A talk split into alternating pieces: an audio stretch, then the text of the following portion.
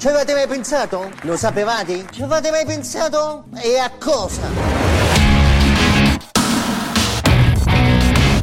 Ciao, stai ascoltando Pillole di Bit.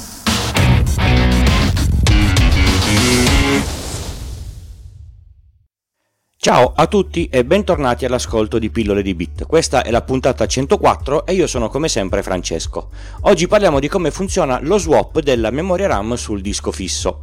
Innanzitutto, cos'è e a che cosa serve l'area di swap della memoria? Partiamo da un passo in indietro. Per le basi andate ad ascoltare l'episodio 8 sulla memoria RAM ne avevo parlato abbastanza. La RAM, che sta per Random Access Memory, quindi memoria ad accesso casuale, è una memoria che è molto più veloce di quella del disco. Per molto intendo diversi ordini di grandezza, ma costa di più e, come detto nella puntata 8, è volatile. Quindi se manca l'alimentazione, tutto quello che contiene viene irrimediabilmente perso. Per poter lavorare, un qualsiasi programma ha comunque bisogno di mettere dei dati nella memoria RAM in modo da averli a disposizione in brevissimo tempo. Il problema però da quando esistono i calcolatori è sempre solo uno, la RAM è poca e ne servirebbe sempre di più. Qualche cenno storico. Il Commodore 16 nel 1984 aveva 16 KB di RAM, equivalenti circa a 16.000 caratteri. Giusto per fare un esempio, lo script di questa puntata ne ha circa 8.000, quindi la metà della RAM del Commodore 16. Il Commodore 64, eh, nato prima nel 1982, aveva guarda caso 64 KB di RAM, 4 volte di più, era ovviamente molto più caro. MS-DOS in una delle sue prime versioni usava 10 volte la memoria del Commodore 64, 640 KB kilo, kilobyte. Anche se il PC ne aveva di più montati sulla scheda, non riusciva a usarne più di 640. Chi è vecchio come me si ricorderà i floppy disk di avvio con i file di configurazione specifici per poter usare tutto il megabyte acquistato. Primo perché alcuni programmi, dai sì, erano i videogiochi, volevano più RAM. Secondo perché per quel che costavano avere da parte della RAM inutilizzabile era davvero fastidioso. Mi ricordo di, di aver pagato 480.000 lire per 4 MB di RAM circa alla fine degli anni 90, un piccolo tesoro. La famosa frase attribuita a Bill Gates nel 1981, 640k di memoria dovrebbero bastare per chiunque, lui nega di averla mai pronunciata, però è abbastanza iconica. Adesso si usano computer e telefoni che hanno svariati gigabyte di RAM, ma ovviamente non basta mai. Abbiamo computer che possono far girare contemporaneamente molti programmi e quindi abbiamo bisogno di tanta, tantissima RAM. Attenzione! Che li facciano girare contemporaneamente è un'illusione. I computer fanno sempre solo una cosa per volta, ma la fanno per brevissimo tempo. Ne parleremo in una delle prossime puntate. Un facile esempio dell'occupazione di RAM. Il browser Google Chrome che sto usando per scrivere questa puntata con tutte le tab aperte, ne uso tante, occupa 2 giga e mezzo di, di RAM. Insomma, che cosa succede se la RAM finisce? Se la cosa non fosse gestita, il sistema operativo andrebbe in errore e si bloccherebbe, tipo schermata blu di Windows o kernel panic di Linux e derivate. Se fate caso è una cosa che succede quando la RAM, la RAM si corrompe.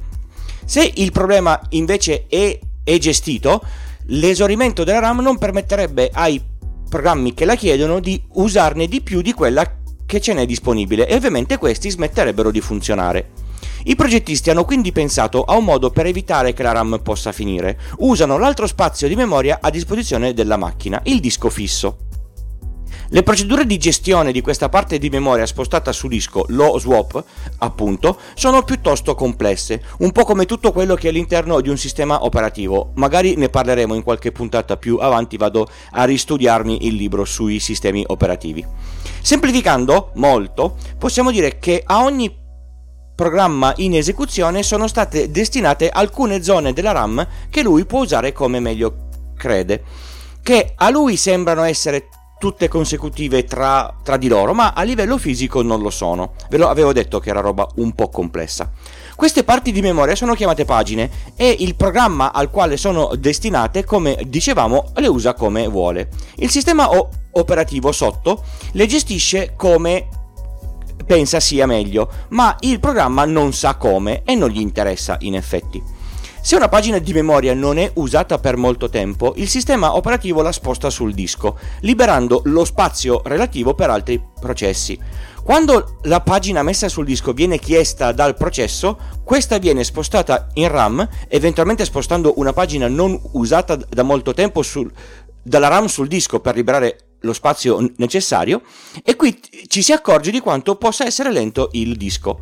Se ho bisogno di aggiornare un dato in memoria e dico al sistema operativo una cosa del genere, perdonatemi è veramente sem- se- semplificato al massimo, aggiorna la cella all'indirizzo 152 mettendo la parola ciao. Se la pagina dove c'è il dato è da aggiornare in RAM, il sistema operativo accede alla cella e la aggiorna. Finito. Se invece è nell'area di swap, la procedura è parecchio più lunga.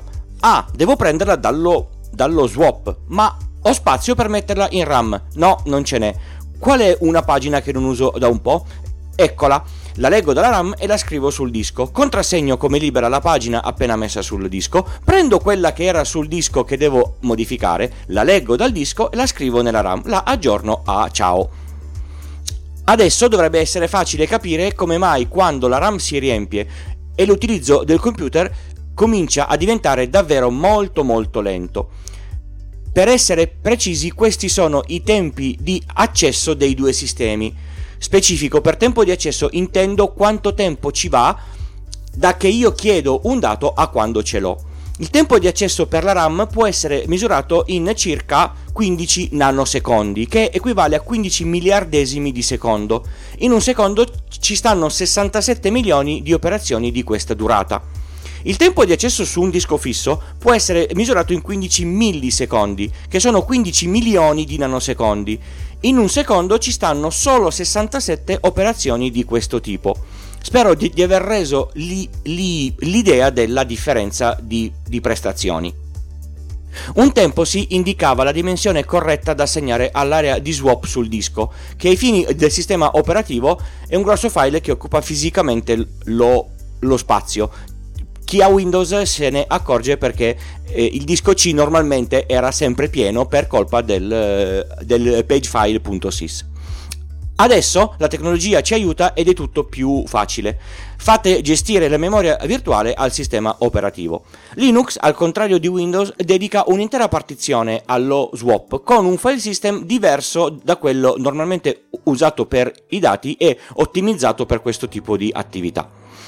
Come dicevo, Ogni sistema ha i suoi algoritmi per gestire la sua memoria. Ad esempio, se Windows libera subito della memoria alla chiusura di un processo, macOS la lascia occupata ma sovrascrivibile. Così, se si riapre il programma appena chiuso, non sarà necessario caricarlo tutto in memoria dal disco in quanto sta già là. Se se ne apre un altro, allora la, la memoria che era indicata come sovrascrivibile viene sovrascritta. L'area di swap sul disco è una zona sulla quale il sistema operativo scrive moltissimo. Se possibile non dovrebbe essere posizionata su un, su un, disco a stato solido, che ha una sua quantità di scritture massime prima di diventare inutilizzabile, praticamente lo consumereste eccessivamente. Bene, detto questo possiamo passare alla chiusura del sondaggio, il sondaggio che ho lanciato su Google eh, Sondaggi, appunto, su Google Form ha, ha ricevuto un sacco di, di risposte. L'ho chiuso a fine di aprile e sono usciti un po' di dati interessanti. Innanzitutto grazie a chi ha risposto, direi che in base ai numeri che vedo dagli ascolti ha risposto circa 1 su 20, che è tanta roba. Le risposte più interessanti sono state solo alcune tra quelle che ho indicato, lo userò per eventuali prossimi sondaggi. La parte delle puntate belle e, e, brutte me la tengo buona per il futuro. In generale ho capito che apprezzate di più le cose digitali e un po' meno quelle meccaniche. Ma dopo tutto questo podcast si chiama pillole di, di, di bit e non pillole di ferro. Come immaginavo, la stragrande maggioranza di voi ascoltatori è di sesso maschile. Le donne sono in netta minoranza. Per netta intendo l'1%, forse anche meno. L'età mi ha colpito, più della metà è over 40, il 40% è tra i 20 e i 40 anni, il resto sta tra i più giovani e i, e i, e i più vecchi. Ma la cosa che davvero non mi aspettavo è come avete trovato il podcast. Tantissimi ascoltatori sono arrivati tramite le proposte delle app. Per tantissimi intendo molto più della metà. Quindi le classifiche nelle app per ascoltare podcast saranno poco precise ma a qualcosa servono, soprattutto se arrivi in cima. E io ci sono, non so neanche bene perché. Grazie ancora a tutti per aver partecipato. Per chi è iscritto al gruppo Telegram metterò alcuni grafici con numeri un po' più precisi. Vi ricordo come sempre che trovate tutte le informazioni e i contatti relativi a questo podcast sul sito pillole col punto prima dell'it trovate le, le note dell'episodio, i link per le donazioni che sono sempre bene accette e mi danno un grande aiuto per tirare avanti con il podcast. Il metodo più facile per comunicare con me è entrare nel gruppo Telegram del podcast, una piccola community di un centinaio di, di, di persone abbastanza attive. Si, si accede da www.pilloledibit col punto prima dell'it barra Telegram. Se volete gli adesivi c'è un form da compilare con i vostri dati e a fronte di una donazione ve li spedisco direttamente a, a casa. Se vi interessa ho altri due podcast, uno molto più nerd, G-Cookies, che è come pillole di bit G-Cookies col punto prima di ES, e l'altro che non è tecnologico, che parla di Torino, la città dove vivo da sempre. Per accedere a, a questo lo trovate su www.iltucci.com slash a Torino tutto attaccato. Il tip di questa settimana è per chi usa Linux da poco e ha il problema di recuperare il prompt dei comandi una volta lanciato un programma. Mi spiego meglio. Se si avvia un programma da riga di comando, questo resta attivo sul monitor e vedrete tutti i suoi messaggi.